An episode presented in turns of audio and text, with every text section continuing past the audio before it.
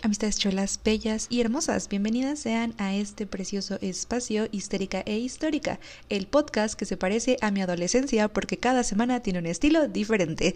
El día de hoy vamos a empezar a hablar de uno de los feminismos que más me habían estado pidiendo porque absolutamente nadie sabe de qué demonios va. El día de hoy vamos a empezar a hablar del anarcofeminismo y me parece muy importante hacerlo en este preciso momento y en este preciso instante ya que en este preciso momento nos encontramos en el marco de la marcha del 8M. Y casi siempre cuando hay marchas grandes, siempre nos siempre recordamos por lo menos en Latinoamérica el por qué las mujeres policías, por lo menos en este feminismo y en algunos otros que han decidido adaptar esta consigna de la CAP, no son sujeto político. Una de las cosas por las que las policías no son sujeto político es justo porque ellas están ejerciendo una posición de poder sobre nosotras. En teoría se supone que eh, al pertenecer a una misma opresión y a una misma clase social en muchas ocasiones y a una misma raza entre comillas, se supone que ellas deberían de darse cuenta que lo que están haciendo es un ejercicio de criminalización y de represión. Pero no, a ellas les vale, a ellas no se tientan el corazón en el momento en el que llegan a reprimir. En teoría, ellas deberían de empatizar con nosotras, pero el hecho de que estén apegadas a los sistemas y mecanismos estatales quiere decir que por nosotras no sienten un carajo. Pero ustedes me dirán, oye, es que no estás empatizando con su situación. A lo mejor ella está siendo policía porque tiene carencias económicas y por supuesto es evidente que el capitalismo nos orilla a este tipo de actividades nefastas. Pero eso no quiere decir que el ejercicio de poder que están haciendo a partir de la violencia sea algo para justificarlo. Sí comprendo que hay un nivel impresionante de factores que a la gente la llevan a ser policías, pero eso no quiere decir que debamos de corresponderles, porque en el momento en el que alguien hace este performance de volverse policía, está dejando de ser parte de la ciudadanía en el sentido de que el poder, el poder ya le ha corrompido y llega a ejercerlo sobre nosotras y sobre nosotros o sobre nosotres, dependiendo de lo que sean ustedes, clara que sí, pero ya un poquito, mientras vayamos desglosando un poco más las ideas del anarcofeminismo, creo que ya lo tendremos un poquito más en claro. O quién sabe, a lo mejor y no, porque ya me di cuenta. Hice una dinámica de preguntas en Instagram en donde les preguntaba cuáles eran como sus mayores dudas con respecto de este tipo de feminismo. Y pues me quedé yo muy sorprendida, ¿verdad? Porque em, pues nadie sabe nada. O sea, de verdad nadie sabe nada. Era como, ay, pues, ¿qué es eso? y, creo que voy a tratar de, de enfocarme mucho como en la cuestión histórica para que comprendamos cómo este feminismo, no saben cómo yo lo amo, porque es súper crítico con todo, con todo. Y una de las cosas que más me gusta es que en sus inicios em, las anarquistas, las mujeres anarquistas que pues estaban como a, a principios del siglo XX, mediados del siglo XX, no tienen idea de lo mucho que les cagaba el feminismo. No saben cómo lo criticaban y le decían hasta de lo que se iban a morir, porque justo em, el feminismo surge históricamente como una lucha burguesa. Recordemos siempre que el, inicio institucional, entre comillas, de lo que denominamos como tal feminismo, surge, o, o protofeminismo, surgiría en, en Francia, posterior a la, a la Revolución Francesa, en el momento en el que se publica la, la Carta de los Derechos del Hombre, muchas mujeres dicen, oye, yo no soy hombre, eso quiere decir que yo no tengo derechos y efectivamente las mujeres no tenían derechos. Pero ¿quiénes son aquellas mujeres que empiezan a levantar la voz en este momento histórico y en este contexto?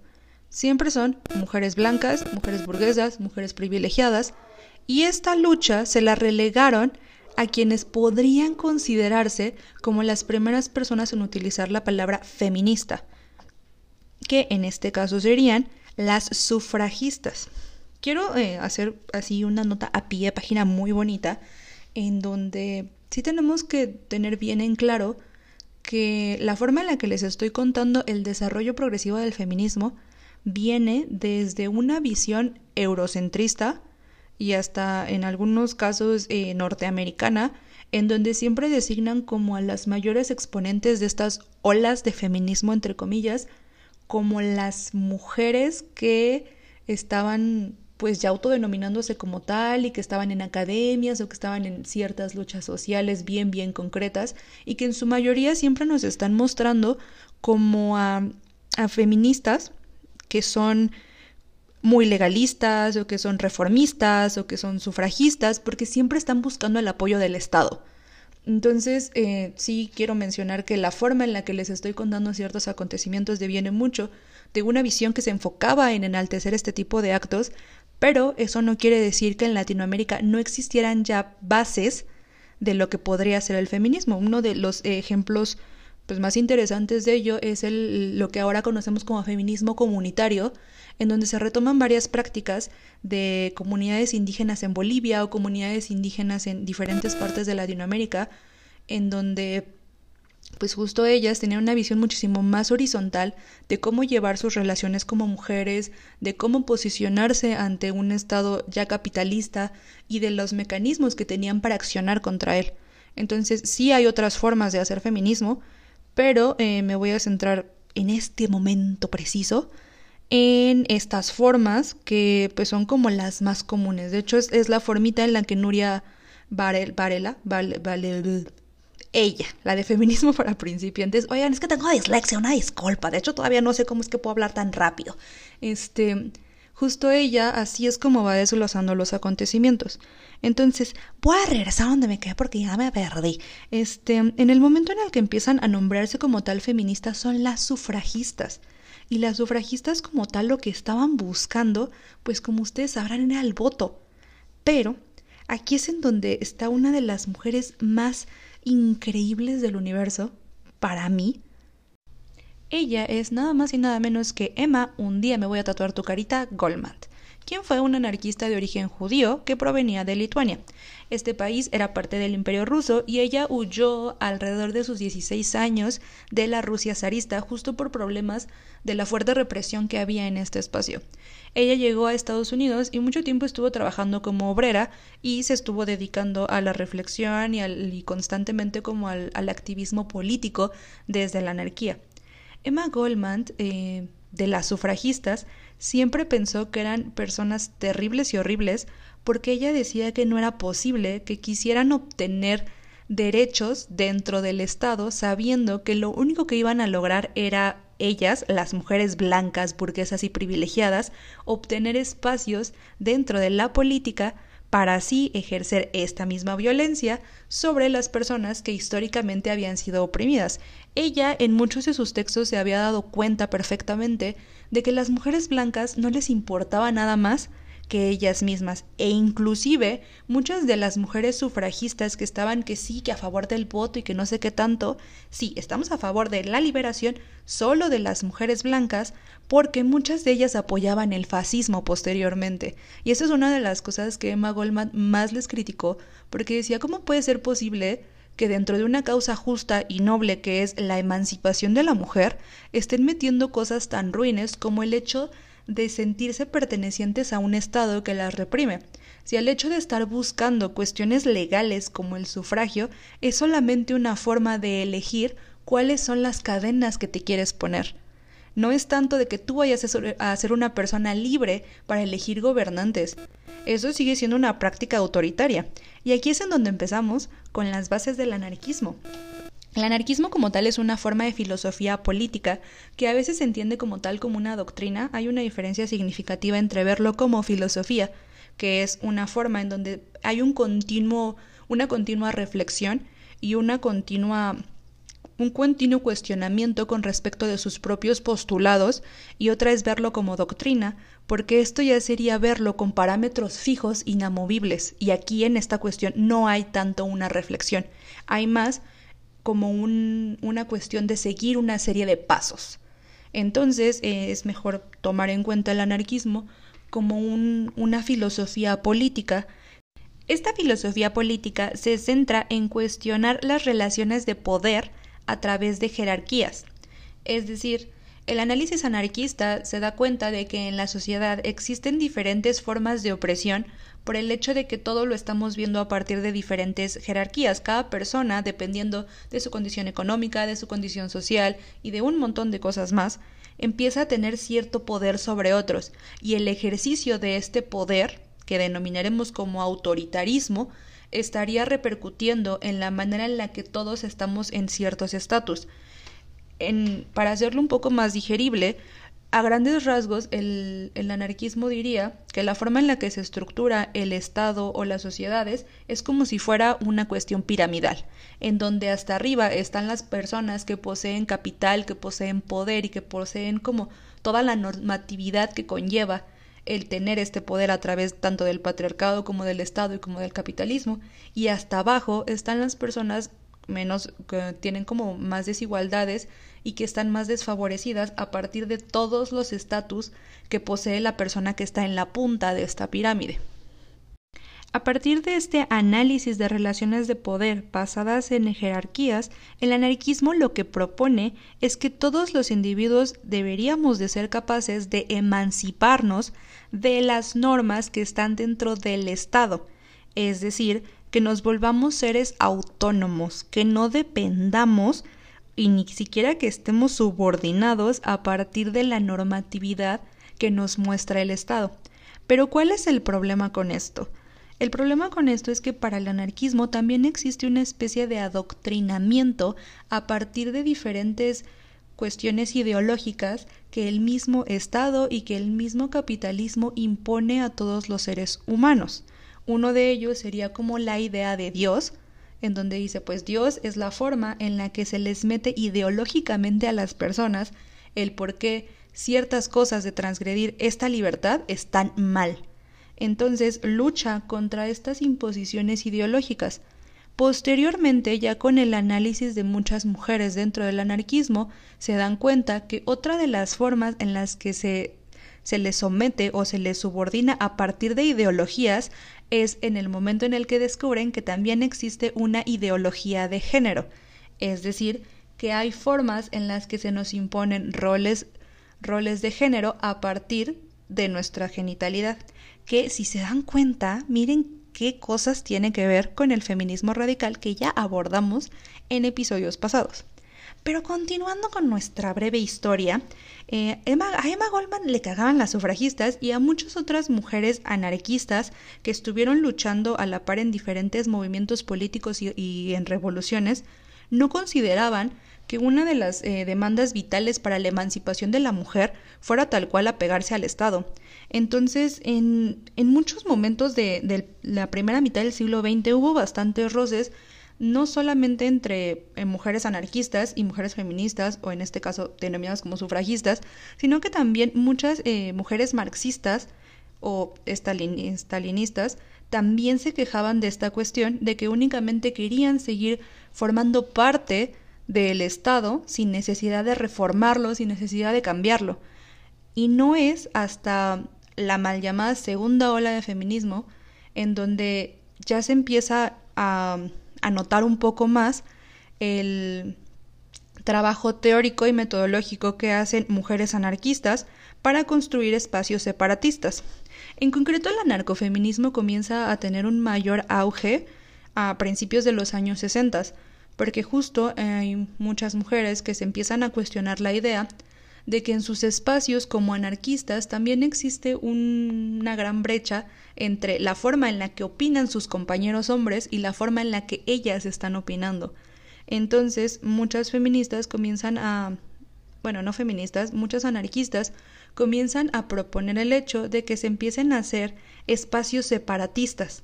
¿Para qué? Para que ellas, como las personas que están sufriendo esta opresión y como las personas que están teniendo estas problemáticas, puedan reflexionar entre ellas para así proponer soluciones en donde en los círculos ya más grandes anarquistas no tuvieran que estar subordinadas a las opiniones de los hombres que estaban en esos círculos. De hecho, es bien interesante notar que el anarquismo siempre ha mantenido una posición bien fija de cómo es que los hombres participan en, en esto. ¿Por qué? Porque el, el, anarquismo como tal lo que, lo que plantea es que sí, las mujeres tengan estos espacios separatistas porque solo ellas comprenden la violencia sexista que están sufriendo, pero que a partir de ello puedan generar cierta forma de compartir sus experiencias y sus vivencias para que sus compañeros anarquistas puedan comprender el tipo de violencias que ejercen y el cómo ellos pueden cuestionarse sus mismas actitudes, porque justamente el hecho de tener esta subordinación es una forma en la que está rompiendo con los ideales centrales del anarquismo. ¿Qué quiere decir todas estas cosas raras que les acabo de decir? En sí mismo, el anarquismo es feminista y siempre lo ha sido, porque el hecho de que esté en contra de toda relación de subordinación y de jerarquías significa que está en contra de la subordinación de la mujer frente a los hombres. Entonces, eh, en sí mismo el anarquismo ya está proponiendo o ya proponía esto desde sus inicios. El problema es que justo como muchas mujeres identificaron, los hombres estaban ejerciendo también esta posición de poder, sean de la clase que sean, porque justo eran comportamientos ya adquiridos y aprendidos. Entonces se proponen estos espacios separatistas para poder hablar de estos problemas. Una de las cosas más importantes que menciona Peggy Corneger, que es la primera eh, teórica del anarcofeminismo que empieza a mantener esta conexión, ella señalaba que era muy importante que las mujeres crearan este tipo de espacios porque era como si le preguntaras a alguien blanco qué era el racismo. Evidentemente la persona blanca no va a tener la, vivencia ni la experiencia para poder hablarte de qué es el racismo. Entonces, ¿qué haces ahí? Ah, pues vas y le preguntas directamente a las personas que son oprimidas y a las personas que están sufriendo esta violencia para que tal cual ellas te platiquen cómo es que la viven y cómo es que la experimentan. Entonces justo Peggy Corneger empezaba a, fomentar que deberían de existir estos espacios y que entre nosotras debíamos de construir redes de apoyo. ¿Por qué menciono lo de las, de, los de las redes de apoyo? Posteriormente esta palabra ya la entenderíamos como sisterhood, que es una de las cosas que plantea Kate Millett y que es como la protoidea de lo que sería la sororidad. Pero en el anarquismo ya existía una palabra más o menos similar para ello, que es algo considerado como el apoyo mutuo.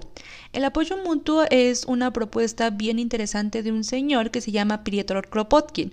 Kropotkin era un anarquista quien publicó una obra con respecto de críticas que le hacía a la forma en la que el capitalismo nos había vendido al darwinismo.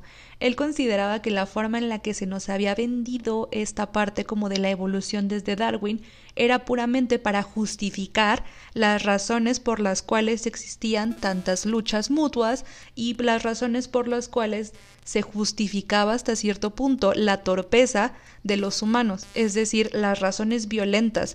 Siempre que te dicen como estas cuestiones de que, ay, es que es natural que los hombres sean violentos, es que es natural la guerra y cosas así, justamente proviene de que la misma, el mismo capitalismo se encargó de moldear a su conveniencia partes de la teoría darwiniana para poder justificar cosas de la sociedad. A esto se le conoce como darwinismo social, pero Kropotkin lo que denunciaba era que se les había olvidado en esa forma de, de, enseñar la teoría del darwinismo que existía un, un factor bien importante en la evolución de muchas especies que era el apoyo mutuo. A esto se le conocía como la forma en la que diferentes animales se congeniaban entre sí para poder generar redes en las cuales ellos podían pues ir teniendo como mejor injerencia dentro de su propia comunidad y salvarse de, de, diferentes amenazas que tenían por parte de estar haciendo esto de manera desinteresada. Evidentemente porque los animales no tienen como estas concepciones del bien y el mal dentro de la, moral, dentro de la moralidad o dentro de la ética,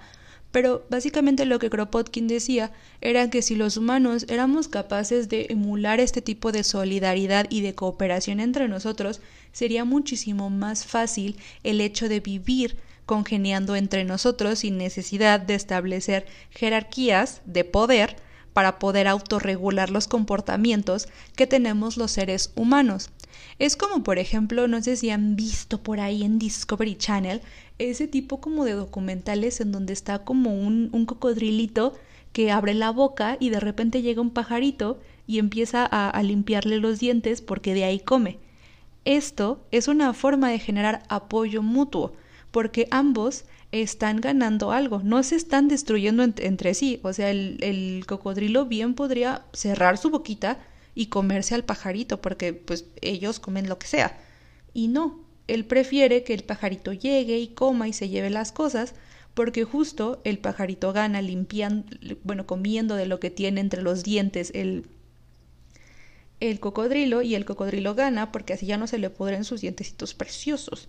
Entonces yo sé que este es un, un, ejemplo muy burdo, pero es a grandes rasgos lo que se proponía.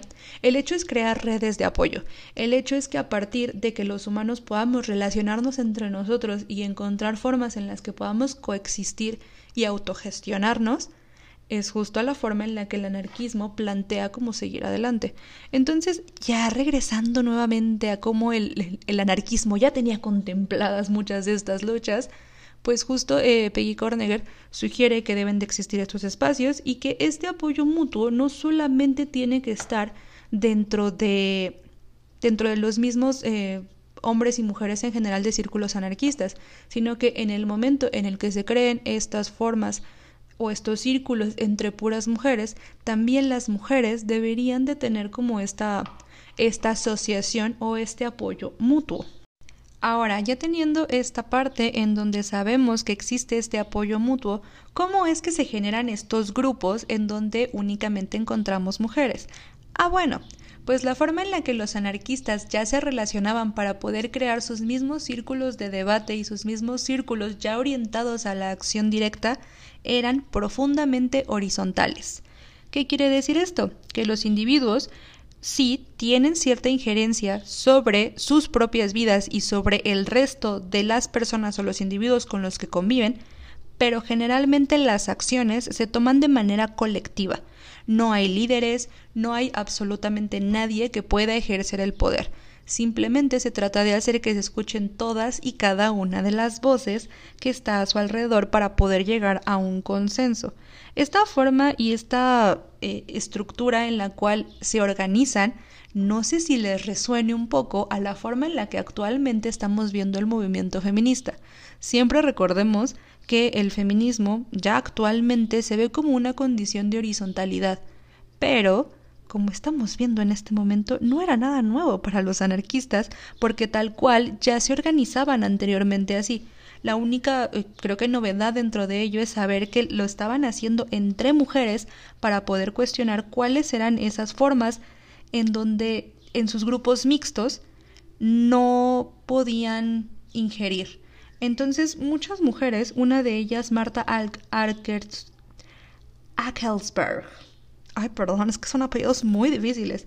Eh, una de ellas, que es Ackelsberg, señala que dentro del anarquismo ya se llevaba esta forma implícita del feminismo, porque justo el tratar de combatir las jerarquías y las subordinaciones implicaba el hecho de combatir la forma en la que los hombres se posicionaban sobre las mujeres, porque por ejemplo, el teórico que les acabo de mencionar hace poquito, que es Kropotkin, sí, qué padre su idea del apoyo mutuo y muy bonito y todo, pero él era profundamente machista y también muchos otros teóricos que empezaron como eh, Proudhon también tenían sus partes bien misóginas en donde veían a las mujeres como esclavas. Porque sí, o sea, muy padre, una sociedad muy bonita, igualitaria entre hombres, pero a las mujeres siempre me las dejaban de lado. ¿Por qué? Porque justo en estos círculos, y Malta Alkersberg, es, una, es un apellido muy difícil de, de pronunciar, amistades. Y justo Marta, este, Marta, ay, me acordé de esa horrible película. Una disculpa por eh, este paréntesis. Entonces, eh, Marta había notado que justo eh, los hombres tenían diferentes comportamientos que tenían dentro de su forma de socializar. Pero, ¿en dónde podemos ver estos comportamientos? ¿Cómo sabemos que todos los hombres se ven como con esa posición de superioridad? Ah, pues aquí es en donde empiezan a reflexionar acerca del problema que representa el binarismo de género. ¿Qué quiere decir esto? Se empiezan a cuestionar el cómo hombres y mujeres eran socializados de maneras bien distintas en donde a los hombres se les atribuían cuestiones un poco más belicosas, de poderío, o sea, todo lo que estaba mal en el Estado y todo lo que estaba replicado en el sistema era lo mismo que le enseñaban a los hombres para poder ejercer y para poder estar posicionados de una manera más adelantada a las mujeres, porque ellas siempre eran utilizados como pues las que les servían a ellos. Entonces, en, en, este momento se empiezan a cuestionar cómo es que estos roles y estereotipos de género se encargan de fomentar estas desigualdades y sobre todo cómo la condición reproductiva de las mujeres era una, un territorio de lucha o un territorio de guerra. De hecho, en algún momento se cuestionó que las mujeres o el, el, cuerpo de las mujeres había sido considerado como un territorio de conquista porque en muchas guerras a ellas se les obligaba a parir para poder tener más soldados y mandarlos a la guerra, o se les obligaba a ser cuidadoras para que en el momento en el que los hombres se fueran a la guerra, ellas pudieran seguir manteniendo la estirpe y pudieran seguir manteniendo esta relación con la estructura de la familia. Entonces aquí se empiezan a dar cuenta que a partir de este rol reproductivo, las mujeres también están siendo sometidas y están siendo usadas como objetos, es decir, como maquinitas de bebés para producir capital humano. Entonces, ¿se dan cuenta de por qué estoy en el limbo entre el feminismo radical y el, anarcofeminismo?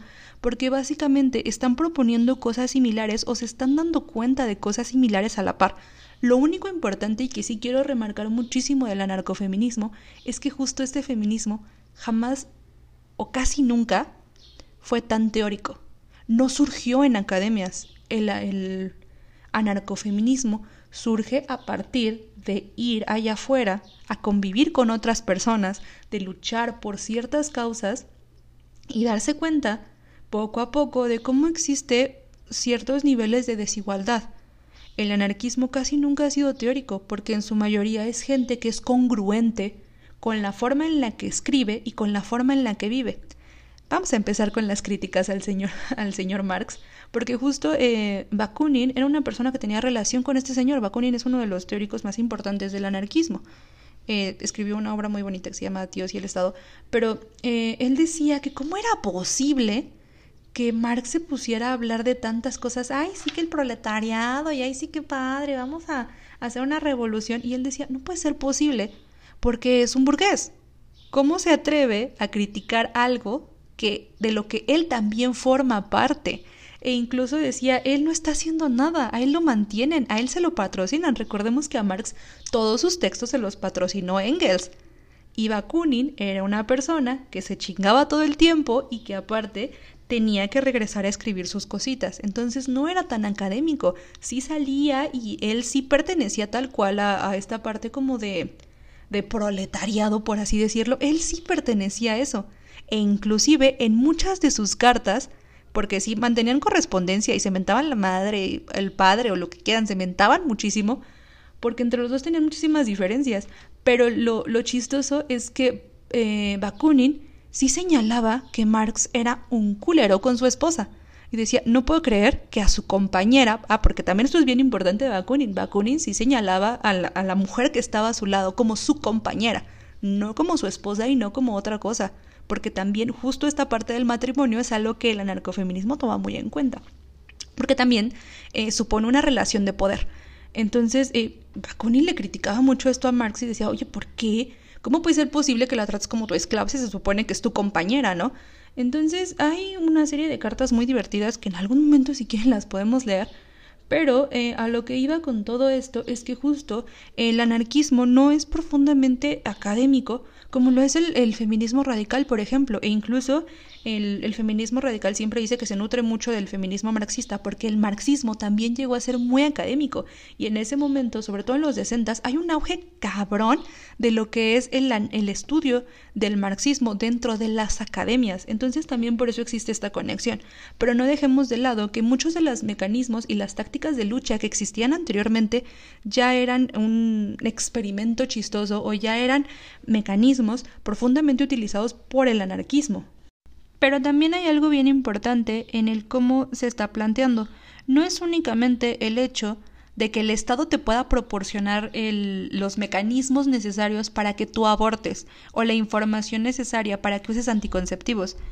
Esta parte bien importante del anarcofeminismo dice que sí te pueden proporcionar estas herramientas, pero hasta el momento en el que el capitalismo y el Estado no caigan, no caerán estas ideas sexistas, porque como este tipo de ideas les son funcionales, no hay cabida dentro del, del Estado o dentro del capitalismo para que las mujeres decidan sobre su cuerpo, porque iría completamente en contra de la forma en la que nos están viendo como objetos básicamente capaces de reproducirnos. Entonces es bien importante siempre señalar que sí, la forma más inmediata es nosotras tener ese control y nosotras poder ejercerlo, porque así estamos atacando profundamente cosas que nos impide el sistema, pero también hay que entender que esto no se va a acabar jamás hasta el momento en el que podamos abolir por completo el Estado y el capitalismo. Hasta el momento en el que estas cosas monstruosas no existan, no dejará de existir estas ideologías sexistas que permean en nuestro ser y que permean en nuestras formas de relacionarnos. Bueno, regresando a lo que les decía en cuanto a la forma en la que se dieron cuenta de que los cuerpos de las mujeres eran eh, territorios de guerra o eh, territorios de conquista. Planteaban eh, muchas de estas mujeres anarcofeministas que una de las cosas más importantes para poder emanciparnos de esta cuestión era tener control sobre nuestra salud reproductiva.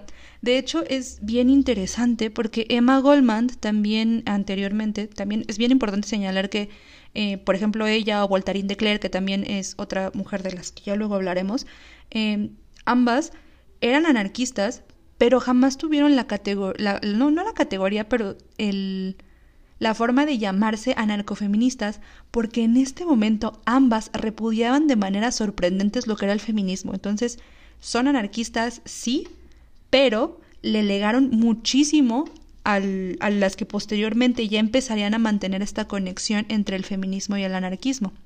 Porque justo Emma Goldman, ella también tenía un, tiene varios textos en donde señala la importancia del control natal y reproductivo, porque justo ella mencionaba que a las mujeres se nos trataba únicamente como máquinas de bebés.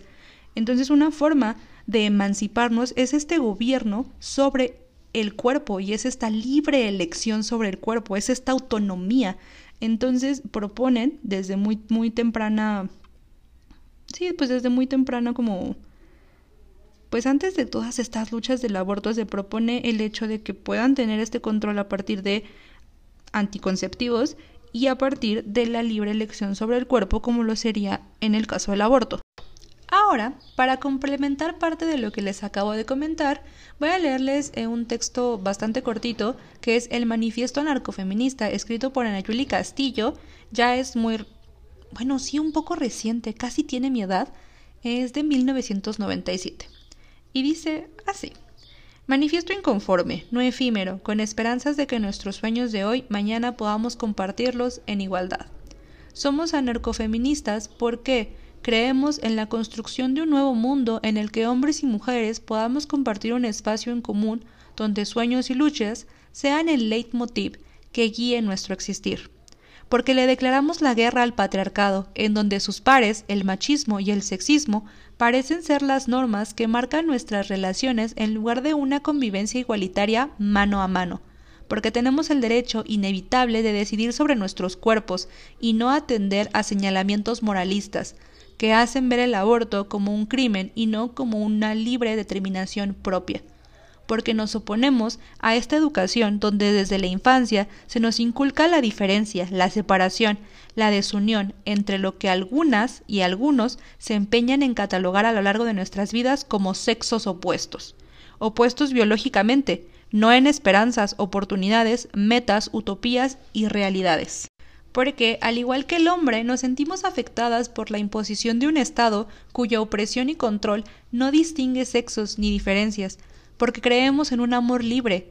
Esto es redundancia, el amor por sí mismo es libre, en donde el compartir experiencias y sueños no se convierte en una cadena en la cual, como una suerte de eslabones, amarramos sentimientos contradictorios de dolor, frustración, dependencia y soledades, cuando en realidad esta debería de ser una oportunidad para conocernos los unos a los otros y las unas a las otras, y permitirnos el chance de hallar experiencias que no que no hagan que seamos excluyentes.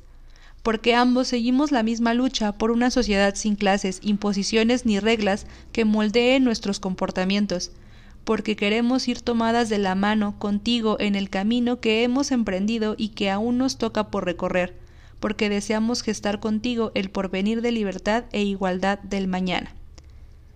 Aquí termina esto, sí es muy utópico, es muy idealista, pero es eh, una de las cosas bien importantes que señala el anarquismo. En primer lugar, no es tanto una cuestión de crear leyes, no es tanto una cuestión en donde todos tengamos que estar en sincronía y seamos una sociedad hippie feliz porque todo está regulado, sino más bien está proponiendo una idea en donde todos seamos capaces de, modificar nuestros comportamientos de mierda. Es bien interesante que una anarcofeminista tomaba como una base la idea como de que tenían otras feministas, principalmente las liberales, de crear cientos y cientos de leyes, y ella decía, cambiando las leyes no se resuelve nada, cambiando las mentalidades, las leyes ya no son necesarias. Y es una de las cosas que siempre le voy a reconocer al anarcofeminismo y por lo cual vive en mi corazón, porque justo en lo que se centra es decir, no es que la gente sea culera, lo que pasa es que el sistema es culero. Y esto lo que nos está haciendo es que si nos ponemos a ver a todos nuestros alrededores y a todas las personas que conocemos, realmente todas las personas están dañadas por algo que les ocasionó el sistema. Entonces, si nosotros somos capaces de modificar nuestros comportamientos y la forma en la que nos relacionamos con otro y el cómo autogestionamos nuestras prácticas, podemos estar en una sociedad más libre, en una sociedad más justa, en una sociedad más igualitaria y equitativa. Y es como, yo sé que suena bien utópico, pero justo siempre tenemos como este estigma o, este paradigma de que Ay, es que la anarquía es un descontrol total. Y siempre he pensado que en realidad no es que la anarquía sea un desmadre, es que cuando la gente se ve en esta posición de libertad, en esta posición en donde no existen barreras, en donde no existen gobernantes, en donde no existe nadie que te diga qué hacer, como la gente no sabe vivir en sí misma sin necesidad de que alguien le diga qué hacer, por eso se ven en el caos, porque no saben vivir sin la necesidad de tener normativas y sin la necesidad de tener reglas. ¿Por qué? Porque éticamente no hemos deconstruido lo que somos para diferenciar tal, cual que podría ser lo bueno de lo malo en relación con todo lo colectivo. Porque parte importante de ello es reconocernos sí como individuos y dentro de nuestras propias decisiones y lo que somos, pero también ver de qué forma nos podemos coaccionar con el resto del mundo, porque justo en, gran parte del anarquismo se habla de que los seres humanos somos seres sociales y siempre tenemos que estar eh, vinculándonos con otros para poder seguir viviendo sin necesidad de, volvernos locos. El hecho de que alguien se aísle por completo y no tenga contacto con nadie lo vuelve loco. Y entonces en el anarquismo se reconoce que tenemos que relacionarnos con, con nosotros, pero justo las prácticas o las dinámicas en las que nos relacionamos, si las hacemos un poco menos autoritarias y un poco menos paternalistas, podemos llegar a un punto en donde podemos coexistir sin necesidad de matarnos, de odiarnos, de gritarnos, de sobajarnos y de muchas otras cosas más. Y bueno, ya después de resumir casi un siglo y medio de pensamiento anarquista y anarcofeminista, ustedes se preguntarán, pero oye Sol, ¿cuáles son entonces las propuestas concretas del anarquismo para llegar a esta sociedad tan utópica, bella, preciosa y perfecta en donde ya todos somos seres de luz que ya pueden congeniar con otros sin necesidad de inventarse el padre y sin necesidad de golpearse los unos a los otros. Ah, bueno, pues eso ya será algo que veremos en el siguiente episodio porque ya he vomitado aquí demasiadas, ideas. Hay que digerir primero lo que el buffet de ideas que les acabo de dar. Recuerden siempre que si tienen críticas, comentarios y sugerencias, yo estoy bien abierta a leerlas, leerlos y leerles en mi Instagram. Y pues ya, ¿qué más les digo? Sobre todo, eh, también quería, ya que estamos el final de este episodio, claro que sí, este, les quería decir que gracias por em, seguir el podcast. Oigan, qué, qué amabilidad de ustedes de estar aquí escuchándome decir cosas, no a lo loco, porque sepan que todo esto siempre tiene una profunda investigación. Pero muchas gracias por escucharme y por estar aquí. Y pues sí, recuerden que cualquier cosa, pues ahí está mi Instagram, mi Instagram, arroba fresatanicart. Y pues cualquier cosa, pues ahí estamos. Recuerden que eh, si quieren leer más acerca de narcofeminismo y tienen ganas de meterse a leer este tipo de cosas, que pues ya para que se metan chido a la teoría, pues siempre está ahí la biblioteca digital, todo lo que siempre quisiste saber sobre el feminismo, pero nadie te pasó nunca el PDF, yo, Sol, sí te lo paso, y pues está anclada mi perfil, como siempre. También recuerden que ya todo se está subiendo a YouTube, entonces también ya pueden ir a checar a YouTube los episodios pasados o cositas que de repente me dan ganas de subir a YouTube, como algunos lives que de repente hago con, unas, con algunas amistades para que conozcan otras perspectivas del feminismo y de muchos otros problemas en general. En fin, les agradezco mucho su existencia, amistades. Les mando muchos besos y abrazos. Y pues, si tienen la oportunidad de pegarle un FIFAS, péguenle en su cabeza. Las amo. Los amo y les amo.